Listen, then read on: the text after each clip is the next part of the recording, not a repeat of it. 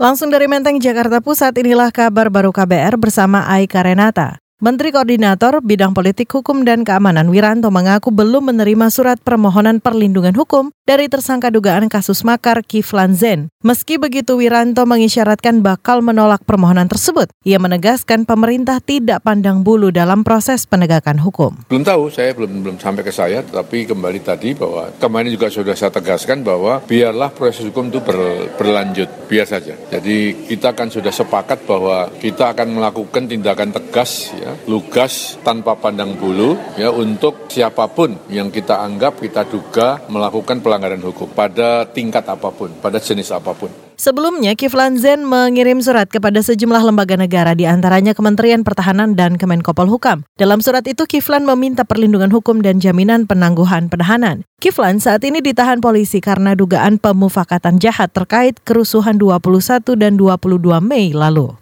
Kita beralih, Saudara Kapolri Tito Karnavian berharap ada anggotanya yang terpilih sebagai pimpinan Komisi Pemberantasan Korupsi KPK. Pernyataan ini disampaikan Tito usai menerima kunjungan panitia seleksi calon pimpinan KPK di Mabes Polri. Menurutnya, keberadaan anggota Polri di level pimpinan akan mempermudah sinergi dan kerjasama antara KPK dan Polri. Karena kepolisian Polri ini juga memiliki jaringan nasional dan juga ada elemen-elemen penanganan pemberantasan korupsi di Tipikor, Mabes, di Polda-Polda juga ada kasus di Tipikor, di Polres juga ada Sat Tipikor. Nah ini bisa dimanfaatkan oleh KPK untuk menjadi mesin, mesin bersama-sama yang memberantas kasus korupsi, mencegah korupsi yang sebesar negara Indonesia ini ya, itu tidak tidak mudah. Kapolri Tito Karnavian memastikan bakal mengirim perwira-perwira tinggi terbaiknya untuk mengikuti seleksi calon pimpinan KPK. Tito sudah mengantongi delapan nama yang berminat untuk mendaftar. Ia menekankan Polri akan terus bekerja sama dengan KPK untuk melakukan pemberantasan korupsi.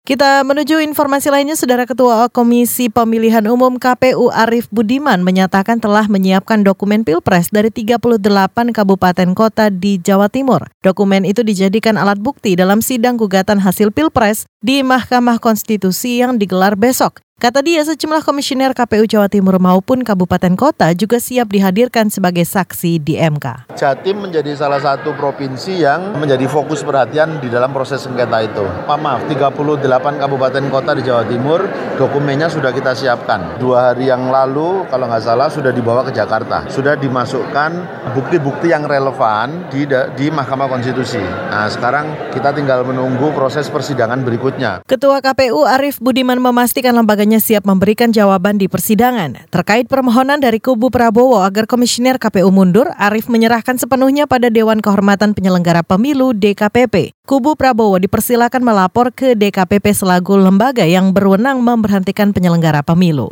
Kita beralih, Forum Masyarakat Peduli Parlemen Indonesia Formapi percaya Mahkamah Konstitusi dapat menyelesaikan sengketa hasil Pilpres 2019. Peneliti Formapi Lucius Karus menyatakan persidangan yang digelar terbuka bisa menepis kecurigaan publik tentang netralitas MK. Pertama MK sendiri sudah mengatakan sidang ini terbuka.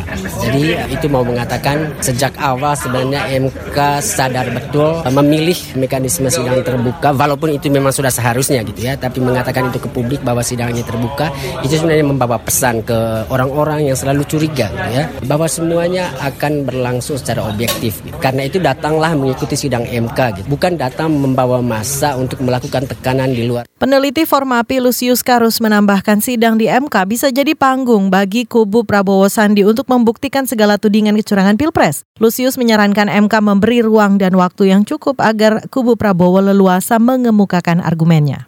Demikian kabar baru dari kantor Berita Radio KBR, saya Aika Renata.